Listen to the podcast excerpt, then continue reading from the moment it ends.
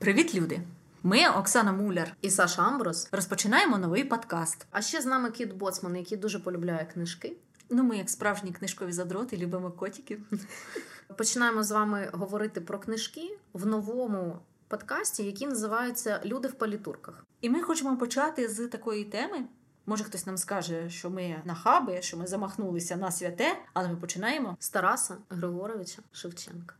І ми хочемо поговорити про те, чому він не лише і не тільки, і більше не просто Тарас Григорович Шевченко. Як ми наважилися? Ну, ми подумали, що Шевченко писав для того, щоб його читали. Ну, ми власне любимо читати. І ми вирішили прочитати, перечитати для того, щоб зрозуміти, чому зараз може бути дуже цікаво читати Шевченка. Анонсік, тізер. Перечитуючи Шевченка в 2020 році, провели паралелі з коронавірусом. Побачили там сарказм, а ще натяки на пожежу в Австралії, на Грету Тумберг і вплив німецького романтизму. Як класно, що Шевченко для нас зараз знов став романтиком, а не іконою на стіні в рушнику, бронзовою фігурою. Ну, словом, нам уже не терпиться, тому що увесь час, доки ми готувалися, ми стримували одна одну, щоб не переказувати вірші, не переказувати те цікаве, що ми відкрили знову в Шевченку, бо боялися, що просто буде нецікаво потім розказувати це для вас. Тому давайте ми вже нарешті поділимося з вами всім прочит.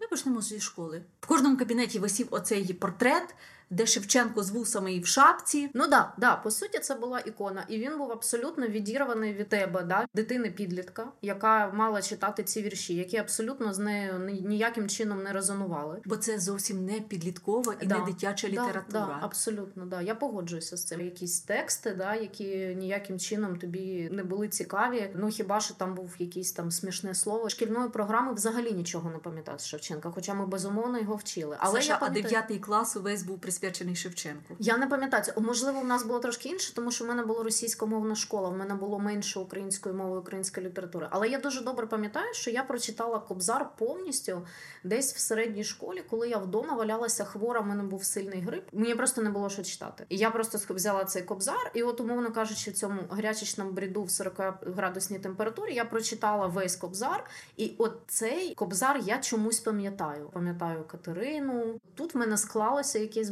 вже враження. Але воно знову ж таки воно було абсолютно якихось таким фрагментарним, випадковим. Просто якісь квіточки такі в голові розквітли, і все. І по суті, після того я до цього не поверталася, тому що мені було не цікаво. У мене було три відкриття Шевченка за от, 30 років, які я живу. Причину я прочитала дуже в ранньому віці. Я не знаю, може в класі третьому.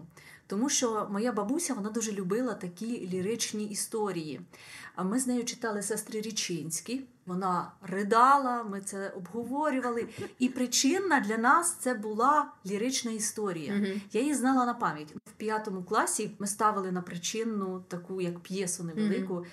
І я дуже сильно хотіла там брати участь, бо я хотіла в кінці співати така її доля. Mm-hmm. Що було з цим Шевченком в 9 класі, не пам'ятаю зовсім. Це було так нудно, це було так складно, абсолютно нічого не зрозуміло. А треба було писати якісь твори про це. Десь в якійсь критиці, нашукуєш якісь фрази, накидаєш їх mm-hmm. в зошит, і це да, типу да, твір. Да. Для мене причинна була зрозуміла. А те, що ми вчили в 9 класі, не було абсолютно. А потім в інституті я полізла перечитати Шевченка сама. Я почала по-іншому для себе це відкривати. І, власне, тоді я влізла в Шевченка і зрозуміла, що я не розумію зовсім Шевченка, mm-hmm. що там щось набагато цікавіше.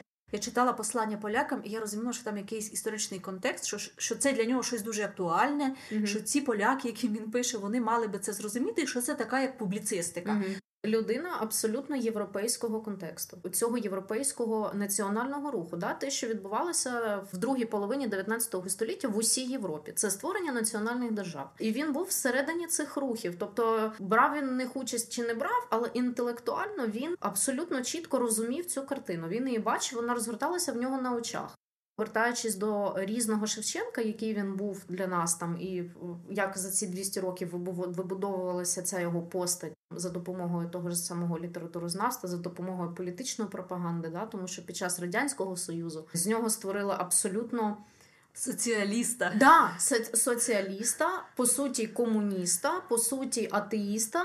І по суті, людину, яка е, єдиним його прагненням було це визволення погнобленого народу. Мені, до речі, дуже цікаво, як вони з нього атеїста зробили. Да, от це надзвичайно смішний момент. Хоча в щоденниках дуже добре видно, якщо говорити, і в у віршах теж, Та, але в щоденниках віршах, він говорить в кожному да, вірші він є Бог, і видно його таку повагу да, до да. Господа. Він абсолютно е, антицерковник, але він не атеїст, він дуже глибоко віруюча людина. Причому він не просто антицерковник, він в цьому теж дуже його сильно актуальна штука сьогодні. Він виступає проти московського церковного гніту. Він говорить попи. це попи. Да, він говорить це дуже прямо, і дуже цікаво, що він говорить це не просто як високоосвічена людина. Він говорить як художник. Це теж дуже цікаво. Йому страшенно не подобається вплив російської церкви в іконографіці. Він виступає проти цих суздальських ікон. Це дуже цікаво. Як він каже, що вони дуже пласкі, дуже нудні і абсолютно непритаманні для України, да для цього боку. І взагалі вони якби не несуть ніякої художньої цінності. Це видно з е, щоденників. Ось тут е, по дорозі, коли він вже плив на цьому пароплаві е, в бік Москви. Mm-hmm Ничтожный, но картинный городок. Если не больше, так, по крайней мере, наполовину будет в нем домов и церквей. И все старинно-московской архитектуры. Для кого и для чего они построены? Для чувашей? Нет. Для православия. Главный узел московской старой внутренней политики – православие. Наскільки це для нас зараз сучасні актуальні слова да, в контексті там православ... православної церкви України, в контексті там відходу від московського патріархату? От таке враження, що він просто настільки дивиться глибоко в проблему. З одного боку, людство ходить по колу, і в нас дуже часто повторюються проблеми. А з іншого боку, от в Шевченка є таке вміння зазирнути прямо от всередину всередину проблеми, а відсікти щось таке зовнішнє, що менш важливе і що більш ситуативне. І тому воно лишається таким навіки. Здається, що Шевченко найбільше постраждав від радянської ідеології. З нього зробили комуніста-соціаліста, батька нації який боровся за права пригноблених селян равно пролетаріату. Да. Критика теж допомогла цьому. Ідея, що всі жінки, про яких пише Шевченко, це образ України. Да, да, да, да, Ну і виходить, що він плаче над долею нещасної України, і він такий увесь плаче, і він страждає за цей знедолений народ. Але Шевченко має право страждати. Коли ти читаєш увесь масив цих віршів, а не вириваєш з контексту їх, тому що взяти 24 роки спочатку в кріпацтві, власне, пару років чоловік побув на волі. Да, і в а далі він йде все, да, привіт. Да. А далі привіт, е, да. далі заслання одне, а потім заслання друге. І це заслання, де йому некомфортно, де де він справді страждає, де він не чує української мови, і не від того, що він великий патріот України, а від того, що кожна людина хоче почути десь рідне слово. Ми самі, як їдемо за кордон і десь в іншій країні чуємо, що хтось говорить українською, як ми радіємо, да, навіть якщо ми їдемо у відпустку на один тиждень. А тут людина роками сидить в іншій країні в жахливих умовах, в зовсім неприродних для себе умовах, тому що йому треба опановувати військову муштру. муштру да. Ну що власне чоловікові зовсім не притаманно. Він увесь час пише про це. Це не його. Він інтелігент. Він може це деколи кумедно звучить. Так ми з тобою говорили про те, що він пише от для чоловіка образованого, як я. Тобто для мене, да, да, да. Але він справді, як чоловік образований, mm-hmm. дуже сильно відрізняється від тих, з ким він там є. А тут почути українську мову, почути українську пісню. Це для людини просто як вдома побувати. Це може і рятує людину, яка десь невідомо де, невідомо в яких умовах, що в неї є десь дім, і що він може туди повернутися, і там в нього буде все добре. З того масиву, що я прочитала, мені не здається, що в Шевченка такий якийсь надмірний патріотизм.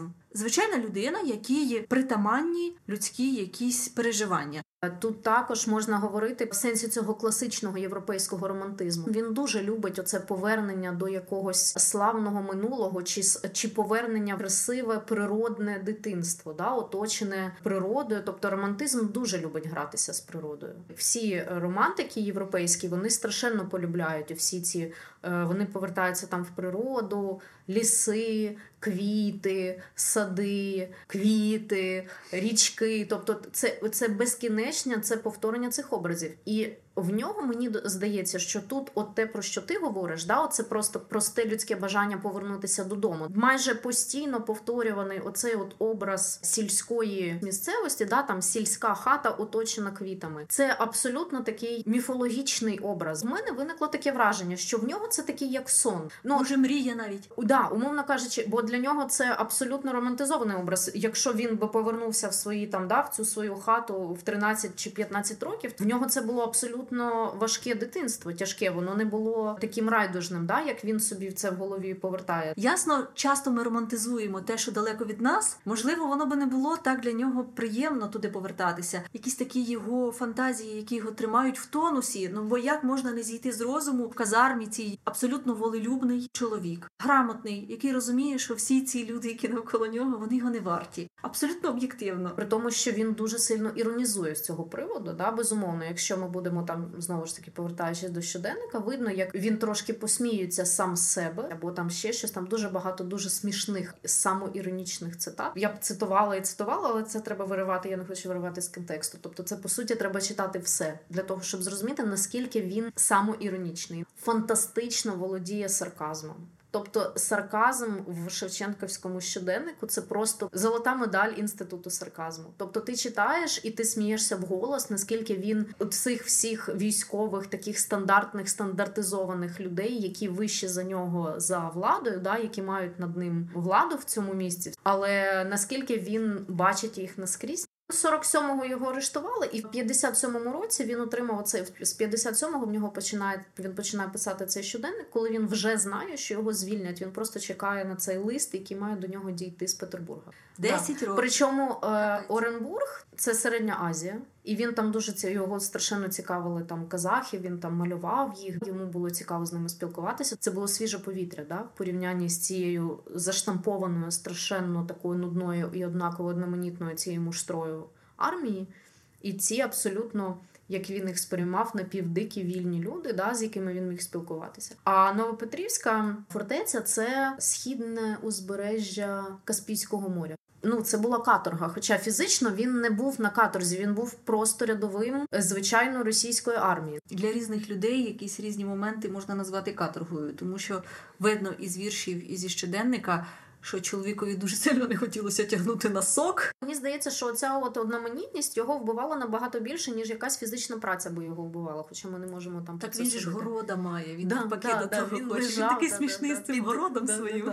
Там як він описує всі ці овочі, які він там вирощує, як він там ночує, як з яким він задоволенням ходить на город як дощ його не пустив на город, і він вже страшенно засмутився. Поспати під вербою. Ти пам'ятаєш там це да, місце, да. де він там я я заснув під вербою, мене розбудили якісь там курчата, які його там клювали в ніс. Він постійно себе глузує. Постійно. Тобто не можна сказати, що він лінивий. Йому не впадло садити город, да, але да. йому зовсім не хочеться носити військову форму. Все він насміхається з цих своїх командирів, які хочуть з нього зробити солдата. Офіцера. Вони хочуть офіцера, з нього зробити офіцера. Я Пам'ятаєш ця постійна ця тема про те, що вони хочуть, а він проти. І він бореться з цим активно бореться за те, щоб не стати офіцером. Хоча це, мабуть, теоретично би покращило його умови. Да? Хоча б якісь там умови проживання, да, там умови тієї ж самої муштри, можливо, я не знаю. Це величезний подвиг, враховуючи те, що наскільки простіше було би піддатися да, цьому. І тут з нього роблять соціаліста, батька нації. Мені здається, що зі всіх цих штампів, які наклали на Шевченка, от батько нації найбільш для нього шкідлива для його сприйняття звичайними читачами, для яких ну я думаю. Думаю, що не помиляюся, що він все таки для звичайних читачів писав. У Бога за дверима лежала сокира, а Бог тоді з Петром ходив, по світу та дива творив. А кайзак на хирю та на тяжке лихо, любенько та тихо і вкрав ту сокиру, та й потяг по дрова в зелену діброву. Я далі не хочу читати, але сокира наробила дуже великої біди, великих пожеж, просто буквально знищила увесь світ. Угу. Е, Ну і от, зрештою, одним єдине при долині. В степу край дороги стоїть дерево високе, останнє лишилося, покинуте Богом, покинуте сокирою, огнем непалиме, шепочеться з долиною о давній годині. І кайзаки не минають дерева святого, на долину заїжджають, дивуються з його, і моляться, і жертвами дерево благають, щоб парості розпустило у їх біднім краї. І в мене знов такий паралізує мене трохи оцей міф Шевченка, бо з одного боку мені хочеться тлумачити цей вірш як до екологічної теми.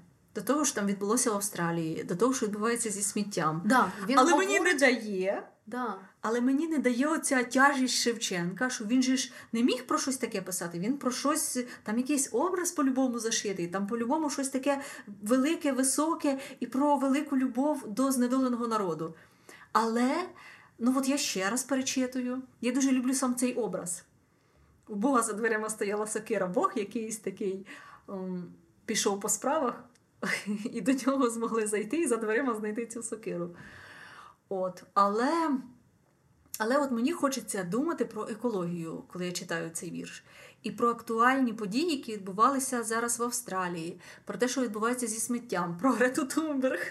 Да, да, в тому ти, ну, тобто його, ну, це, от це і є його геній. А ти знаєш цей вірш? Я його знаю, да, я читала його. Як ти думаєш, Але про що він? Я, ну, тобто, я читала спеціально, коли я зараз готувалася до всього цього, я спеціально не читала е, от весь цей бекграунд. Тобто я читала його е, наново все для того, щоб просто е, працювати з власним образом. От що в мене в голові виникне, коли я буду читати ці тексти. Тому що тебе тут екологічна тема Да, ну тобто вони говорять про повер... ну, тут дуже просто, це дуже просто читається.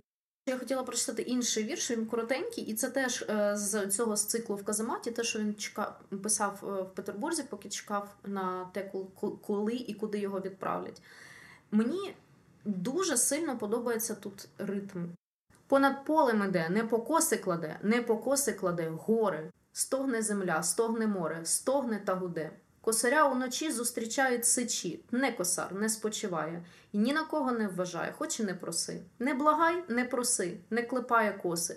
Чи то пригород, чи город, мов бритвою старий голить, усе, що даси. Мужика й шинкаря, й сироту кобзаря, приспівує старий, косить, кладе горами покоси, не минай царя. І мене не мене, на чужині зотне, за решоткою задавить, Христа ніхто не поставить. Ритм такий Не просто вибуховий, да? воно вибухає. І насправді е, Тартак же пісню по, цій, е, по цьому віршу написав, да? тому що він. Ну, це абсолютно якийсь такий роковий е, ритм да, цього вірша. З того ритму, який він вкладає в свій вірш, дуже зрозуміло його якийсь настрій, його ставлення до того, про що він пише. Це дуже круто. Отут можна говорити, попри те, що це знову ж таки штамп Шевченка, і ми сьогодні не хотіли би до них повертатися, але тут бачиться геній Шевченка. Зажурилась Україна, така її доля. Зажурилась, заплакала, як мала дитина, ніхто її не рятує, козачество гине. Гине слава, батьківщина, немає де дітись, виростають нехрещені козацькі діти, кохаються невінчані, без попа ховають.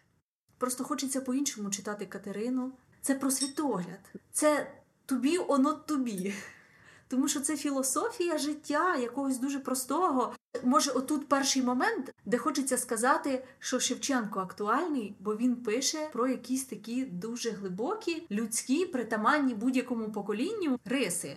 Чому люди не беруть зараз читати Шевченка? Вони вважають, що він абсолютно не цікавий. Там садок вишневий коло хати, хрущі над вишнями гудуть. Все, вони на цьому ми зупиняємось. Шевченка. Бо це все на що вистачило дитячої да, пам'яті. да, абсолютно. Просто щоб, щоб якесь десь щось запам'ятати і не забути назавжди. І тут мені хочеться говорити про те, що Шевченко, якби жив зараз, він був би дуже крутим блогером. Єдине, просто щоб розуміти, наскільки він популярний і актуальний в свій час, це просто уявити, що це не як в Фейсбуці можна зробити репост однією кнопкою і запостити вірш чи фоточку класного письменника, який сподобався. Переписували собі тексти Шевченка Да. від руки Да. своїми ручками да, або просили, якщо випадала неймовірна нагода зустріти його десь в когось, і він сам тобі від руки писав цей вір. Ну це по суті як е, сфоткатися з якоюсь зіркою, да, і там затегати її зіркою, викласти цю фотографію в себе в, в інстаграм. Яка мотивація мала бути в читача Шевченка, який діставав десь не дуже легко вірш Шевченка, переписував його своїми руками, а потім ногами йшов до якогось свого друга, з ким він міг це обговорити. І вони сідали і фізично в одному просторі це все Мгм. обговорювали. Чи можна зараз уявити такого блогера, який би вижив за таких умов, де нема Фейсбука, де немає кнопочки шер і там комент? Воно і тримало такий шарм цих обговорень, тому що це інтелектуальна бесіда, це не написати якусь фігню в коментарях в Фейсбуці. Це інтелектуальна бесіда. Ти йдеш до людини, ти несеш для неї листок, де від руки написав е, вірш Шевченка. І ти обговорюєш, і це все настільки актуально, і це все настільки знаходить відгук в людей, які це читають. Яка ще людина могла бути такою популярною, щоб е, коли вона померла, гріб з її тілом зустрічали і на руках. Хмари просто людей, натовпи несли на руках до місця поховання. Ну це зараз важко уявити. Мені здається, що зараз нікого би так не було. Причому він був дуже популярний як в себе да, вдома, тобто в Україні, так і в Росії. Да? Він в Петербурзі, от коли він повертається з заслання. Його знову ж таки цей прекрасний щоденник, який я страшенно раджу всім почитати. Він написаний в оригіналі російською мовою. Він дуже смішний. Він є перекладений українською мовою, якщо ви хочете. За 3 жовтня 57-го року. Абсолютно блог на Фейсбуці. Тобто я навіть знаю людину, яка пише зараз пости абсолютно таким самим чином. Русские люди, в том числе и нижегородцы, многим одолжились от европейцев. И, между прочим, словом «клуб». Но это слово совершенно не к лицу русскому человеку. Им бы лучше было одолжиться подобным словом, а оно верно существует в китайском языке. Одолжиться бы у китайцев и японцев, если они отринули свое родное слово «посиделки», удивительно верно изображающее русские дворянские сборища. У европейцев клуб имеет важное политическое значение, а у русских дворян это даже и не мирная сходка, а просто посиделки. Они собираются посидеть за ломберными столами, помолчать, поесть, выпить, и если случай поблагоприятствует, то і по сусалам друг друга смазать. З моменту, як він повертається з заслання в Москву і в Петербург, його щоденник це просто набір чекінів в салонах найкращих, найвідоміших мешканців там Москви чи Петербурга. Тобто він кожного дня кудись іде, його кудись запрошують, і він там читає, чи він там з кимось спілкується, він слухає музику, він ходить в театр. Тобто, це безкінечне, безперервне спілкування. Він постійний гість в когось, тому що він цікавий, тому що він зірка. Це не просто там вони йдуть з Голаком Артемовським кудись там, вибачте, на слові бухати. Хоча навіть з його щоденника прекрасно видно, що він дуже багато пив, і він навіть цитує листи, які йому писали де просять його перестати пити. Він каже, це неправда. Я не п'ю, я тільки трошки. Звичайно, людину, да, яка би не була настільки відомою, не була настільки цікавою. Він би не запрошувався так часто, правда? Це щоденні походи в гості, тому що його запросила княжна, графиня, ще хтось. При цьому дуже часто у спогадах про Шевченка пишуть, що він взагалі франтом був, що він і гарно вбирався, і дуже модний був, і такий епатажний. Він переживає в тому ж самому засланні, що він не може нормально одягатися. Тобто людина думає про те, що він погано виглядає. І в абсолютно драматичній історії з засватанням до 14-річної Катерини Півнової акторки він прямо описує. Я розумію, чому мені відмовили, тому що я погано вдягнений, стоптане взуття. Для нього це найбільша проблема, як він вважає, чому йому відмовили, тому що він був погано вбраний. Коли читаєш гамузом увесь кобзар, то видно, що він такими епізодами розказує про своє життя. Теж я хочу порівнювати з блогерством. Тут якась цікава думка, тут якийсь факт з біографії, тут якась цікава історія. Він дуже любить цікаві історії розповідати. Що знов нас повертає до того, що якийсь його вірш це може бути просто цікава історія, а не образ України і нещасного знедоленого народу. І уяви собі абсолютно звичайного читача українського сучасника Шевченка, який читав його вірш, якісь його думки. Вони відгукнулися в цієї людини. Потім він прочитав щось про його життя. Ну всі знають, що він робив, коли йому 13 13 минало. Всі знають, яке в нього було дитинство, знають якісь його думки, там, де він розповідає сон і розповідає про якісь свої емоції. Сучасники Шевченка досить добре його знають. Це абсолютно блогерська схема для того, щоб зацікавлювати і нарощувати аудиторію. Я якраз от з цього приводу хотіла прочитати маленький вірш, е, який він вже в Орській фортеці написав, якраз про те, що ти говориш. Анумо знову віршувати, звичайне нишком. Нумо знову поки новинка на основі старинку Божу лицювать. А серіч, як би вам сказати, щоб не збрехавши, нумо знову людей і долю проклинать. Це абсолютно сучасний текст, да? як як для мене. Я чую тут людина, яка пише: Я в дуже дуже складних обставинах. Давайте втіхаря, хоча мені звичайно це заборонили. Мене закрили на коронавірус. Я сиджу вдома, і мені нема що робити. Я не можу вийти. Я здорова людина, я нікуди не можу подітися. І я буду жалітися на цю нещасну владу, на цю нещасну долю, яка закрила мене в цьому будинку, і я не можу нікуди вийти, і можу тільки сидіти і уявляти собі, як добре на вулиці, там куди я не можу вийти. Правда? Мені так само подобається, що він робить з ритмом. Правда, він стрибає з одного розміру вірша в інший, тому що йому в цьому незручно. Тут він починає говорити і таким абсолютно баладним ритмом. Ну він не любить рамок. Да. От що йому треба, те він робить. Можна все. Може, того його так активно запрошували кудись. Тому що цікаво було знати, а що Шевченко думає з приводу чогось. А в нього завжди оригінальні думки, і він не боїться критикувати щось популярне з одного боку епатажно, а з іншого боку, ну звісно, всім хочеться знати, що Шевченко думає про це, бо в нього завжди оригінальна думка. І от там всі ці присвяти Марку Вовчку, Котляревському, так якісь такі речі абсолютно теж можливий зараз текст. Коли якісь блогери між собою один на одного пишуть відгуки Мгм. і оцінюють вчинки один одного. Абсолютно те саме робить Шевченко. При цьому увесь час тримає аудиторію. Ну а що буде далі? Оця напруга, оця інтрига в щоденнику. Навіть він так трошки розділяє історії. Оці сімейні розбори, про які він Про переповідає. од- одруження, оце от з нареченою. Да, Ну, це, це абсолютно це дуже смішна історія. Як ти думаєш, до речі, він прикрашав ці історії? Трохи? Я думаю, що да. Мені взагалі здається, що щоденник, ми постійно до нього повертаємося. Я, наприклад, тільки готуючись до цієї розмови, я вперше прочитала щоденник, і він якось так найсвіжіше в голові відклався. Але в мене стійке враження, що щоденник він писав для того, щоб його е, надрукувати. Він написаний таким чином, що це реально повість зі своєю аркою. Він починає цей щоденник вести тоді, коли він вже знає, що він вільний, де юре, але де-факто лист про його звільнення ще до нього не дійшов. І оця напруга,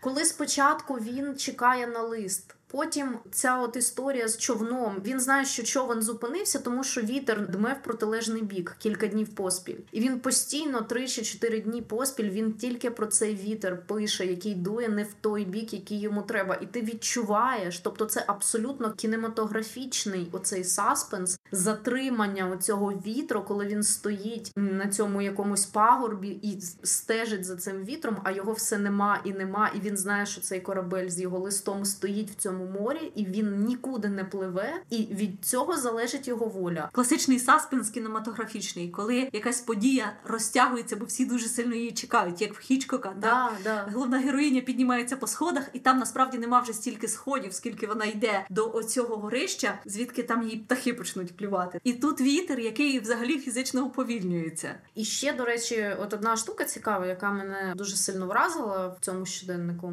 Він жодного разу не жаліється на хвороби. От якщо ти звернула увагу, тільки в одному місці, при тому, що ми зараз знаємо, що в нього вже був ревматизм, що він вже був людина, яка погано себе почуває. Він не користується абсолютно цим прийомом. Він взагалі його викидає. Тобто, цей момент, який би можна було прекрасно натиснути на якусь там жалість, він жаліється на що завгодно, що в нього зламався ніж, яким він Це не може історія. заточити перо, з якої він просто починає. Це абсолютно правда ж така картинка. І тут же він роз'яснює, яка цінність того ножа в тій ситуації, в якій він опинився. Знову ще один доказ того, що він пише це не для себе. Він же ж розуміє, що з цим ножем у нього пов'язано, але він роз'яснює це для когось. Да, для да, кого? да. Для. Для- для, глядача. Для глядача, да. Ну бо воно насправді воно кіношне. Я коли в театрі грала, ми ставили Шекспіра. Тоді, мабуть, я вперше в відриві від знову ж таки шкільної літературної освіти я для себе зрозуміла, що таке геніальний митець. Буде зараз такий абсолютно якийсь дикий штамп, але в ньому величезний сенс. Це людина, чия творчість крізь час проходить і говорить до кожного, хто до неї звертається весь цей час. Ти бачиш, заштампували так Шевченка, що ми якісь е, зрозумілі для нас нормальні ознаки хорошого твору можемо застосовувати до Стівена Кінга. Ми не можемо застосувати до Шевченка, тому що це Шевченко, і на нього вже навішали оцих купу кліше. Що ви наробили, людоньки? Ну так, насправді так і є. От був період отакого кліше, типу міфу великого кобзаря, дядька в шапці, вусатого, чуть мало не Леніна. От якийсь Да, такий да. образ. І тут з'являється в незалежній Україні Олесь Бузина, угу. який виходить і починає епатувати на Лесі Українці, на Шевченку, і говорить, що Шевченко це гей, що він алкаш, і що він взагалі нічого не вартий. І тут якісь сучасні українські критики піднімаються і починають якось це заперечувати, і починають по-іншому передивлятися Шевченка і дивитися, а як його актуалізувати. Е, після оцього от зарадянщиного Шевченка да, е, приходить е, банальна деконструкція да, цього образу. І, Але при цьому, от всі ці речі, да, про які ми говоримо, він пив. О Боже, це святотатство, або там він спав з чоловіками. Ну, хтось це каже. Ми ми цього не кажемо, ніхто цього не може стверджувати. Ні, ніде, ніде, до речі, про це не написано. Просто бузина, я пам'ятаю, він робить висновок е, про те, що він спав з чоловіками, бо в таких казармах всі спали з чоловіками. Да, да, ну не факт. Да. В таких казармах всі мріяли стати офіцером, а Шевченко да. не мріяв. Тобто тут е, це умовна річ, тут да, тобто вже не важливо, що було насправді. Це теж по суті все одно відбувається актуалізація цього письменника. Він перестав бути іконою. Так, да, він став своїм чуваком. Так само і ми тепер як... не зобов'язані читати Катерину і уявляти собі, що це багатостраждальна Україна і знедолений народ. Да. А ми можемо читати цікаві історії. Власне, одна з улюблених моїх історій в Шевченка це русалка про жінку, яка втопила свою дитину. Виправдовується тим, що вона не бажана для батька, і я виведу батька, і ти його залоскочиш. А потім, як дитина втопилася, проблеми поплили. І, власне, в мами налагоджується життя, в неї все нормально. Просто вже виявляється, що насправді то їй було нормально, їй просто ця дитина заважала. І вона виходить, коли їй нудно, виходить зі своїх високих палат йде гуляти до річки. Вийшла мати погуляти, не спиться в палатах. Пана Яна нема дома, ні з ким розмовляти. А як прийшла до берега, то й дочку згадала, і згадала, як купала, і як примовляла. Ну, власне, вже ця вся ця історія якимось таким невеличким вантажем є, але якщо не ходити туди до бережка, то в принципі її можна й не згадувати. Та й байдуже пішла собі у палати спати, та не дійшла. Довелося в Дніпрі ночувати, і не щулась, як зуспіли Дніпрові дівчата, та до неї ухопили та й ну з нею гратись. Радісінькі, що піймали, грались, лоскотали, поки в вершу не запхали, та й зареготались. Одна тільки русаленька не зареготалась. Фінал прекрасний. Просто Просто і ця русаленька, яка все одно не розреготалась. Не подумай, що я кровожер, тому що мені подобається сумна історія. І яке в нас співчуття? Яка коротка історія, але яке в нас співчуття до русаленьки? Взагалі, русалка це не український образ. Що це такий європейський образ, це взагалі не українське слово. Були в нас мавки, були потерчата, але не було русалок. Ну тобто, це показує його спрямованість до європейського романтизму, те про що ми говорили. Я ніколи так про це не думала. Я більше все-таки Шевченка читала як публіциста з одного боку, mm-hmm. а з іншого боку, як історії. А якщо просто зрозуміти контекст, от може в тому то і нюанс, що без контексту Шевченка не так цікаво читати. Безумовно. Безумовно. Хочеться прочитати все гамузом. Хочеться, ну бо власне сам Кобзар це не якась підготовлена поетична збірка. Зібране все, що він писав. Там немає якось так його розставленого. У нього сама по собі його історія, вона абсолютно в дусі європейського такого романтизму. Тобто, це людина, яку викупили по суті з рабства, тому що він був абсолютно талановитий. І всю цю історію його викупу, цього аукціону, це був серіал, по суті, да? його це все його життя, за яким стежила вся Російська імперія. Потім він потрапляє в солдати, він живе в засланні, за нього турбується там велика княгиня. Він там 10 років, він якісь листи звідти присилає з віршами, які тут друкують. Це якесь таке послання, да, потім він повертається, приїжджає в столицю. Це супер модно. Да? Це ну я не знаю з чим це порівняти зараз, да, але там можливо я зараз якусь там занадто контроверсійну річ скажу. Це Сенцов, це художник, да, який потрапляє, він пише там, він приїжджає сюди, всі хочуть з ним сфотографуватися. Він дуже сильно говорить, він говорить дуже неприємні речі дуже часто, але всі в захваті від нього. Всі хочуть його в себе побачити. Тобто, це його життя, це сама по собі історія, за якою стежать е, не менше ніж за його віршами чи його картинами. Так, а його вірші це власне і є його історія. Його продовження. І мені ще його знаєш, блог. мені знаєш, що в цій ситуації ще дуже подобається те, що літературна творчість для нього була просто хобі, да, просто творчість. Малювати це його робота. Він цим заробляє гроші.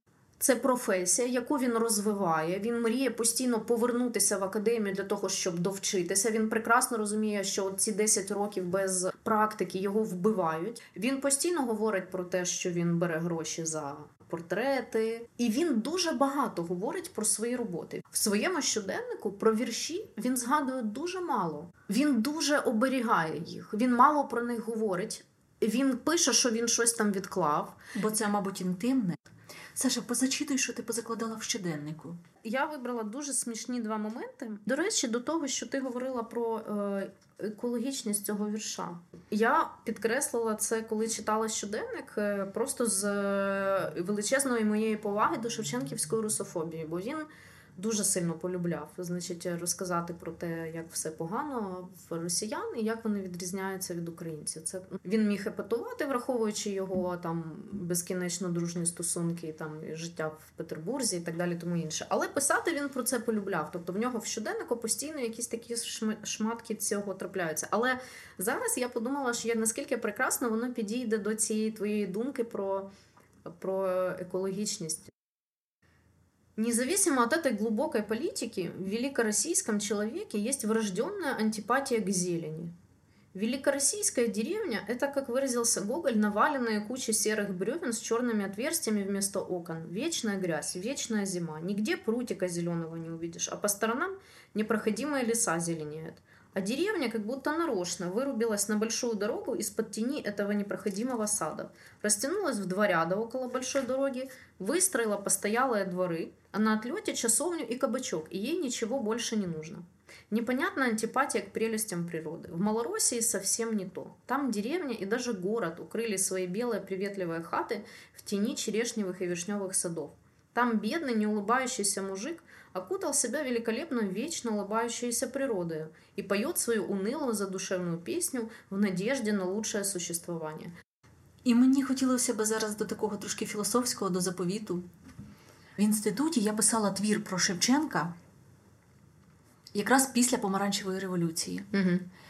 І мені захотілося порозмірковувати, а от вже от сталося те все, чого так хотів Шевченко як у нього, от тоді я все покину і полину до самого Бога. І мені так хотілося вже якось так написати, що що він вже може полинути, да? Ну, як все зрештою з'ясувалося, не треба було йому ще линути. І от мені завжди хочеться от теж порозмірковувати, чи полине він коли-небудь до самого Бога, як він е, писав. Як умру, то поховайте мене на могилі да. серед степу широкого в Україні милій. Шубрали широкополі, і Дніпро і круче. Було видно було чути і криве ревучі. Слухай, ми, здається, зараз Поховайте і вставайте, кайдани, кайдани порвіте. І, і вражою ворожою злою кров'ю землю окропіте. А далі І мене в сім'ї великій. Це мені здається пізніше. В сім'ї вольній да. новій. Не забудьте пом'янути, не зли я не настільки вже й старенька як понесе з України у синіє море кров ворожу. Отоді я, і лани, і гори, все покину і полину до самого Бога. Дуже теж актуально, тому що зараз маємо війну. Я думаю, що він так ніколи не полине. Бачиш, ну тобто ми ми постійно до нього звертаємося. Мені здається, що все-таки Шевченка цікаво періодично перечитувати відповідно до якихось змін в країні. Він настільки такі суспільні проблеми піднімає. Я думаю, що тут е, не тільки суспільно, тут і особливо особисте. Я не хочу називати да, якісь там прізвища для того, щоб не образити людей, які читають різні речі в різний час в своєму житті. Але є дуже багато письменників, яких ти читаєш в певний час.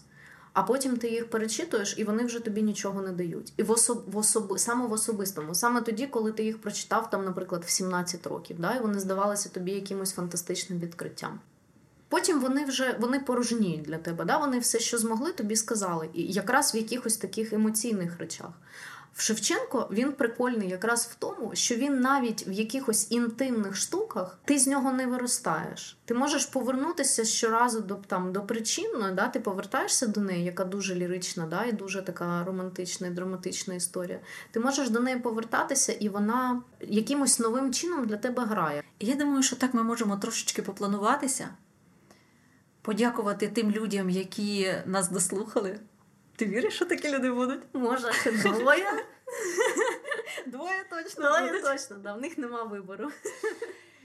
Давай уявимо, що наш подкаст проіснує рік. Буде виходити раз на два тижні. Так ми плануємо. Ну, для тих, хто хотів би підписатися на нас і слухати далі. І я думаю, буде цікаво через рік зробити точно такий самий подкаст і подивитися, як якесь наше сприйняття змінилося, чи якась ситуація в Україні, якась актуалізація. Як себе боцман почуватиме за рік? Да, боцман? І шукайте нас всюди. Це люди в політурках, Саша Амброс. Оксана Муляр. До зустрічі за два тижні. Якщо ви нас дослухали, ми такі вам вдячні. Дай Боже вам здоров'я!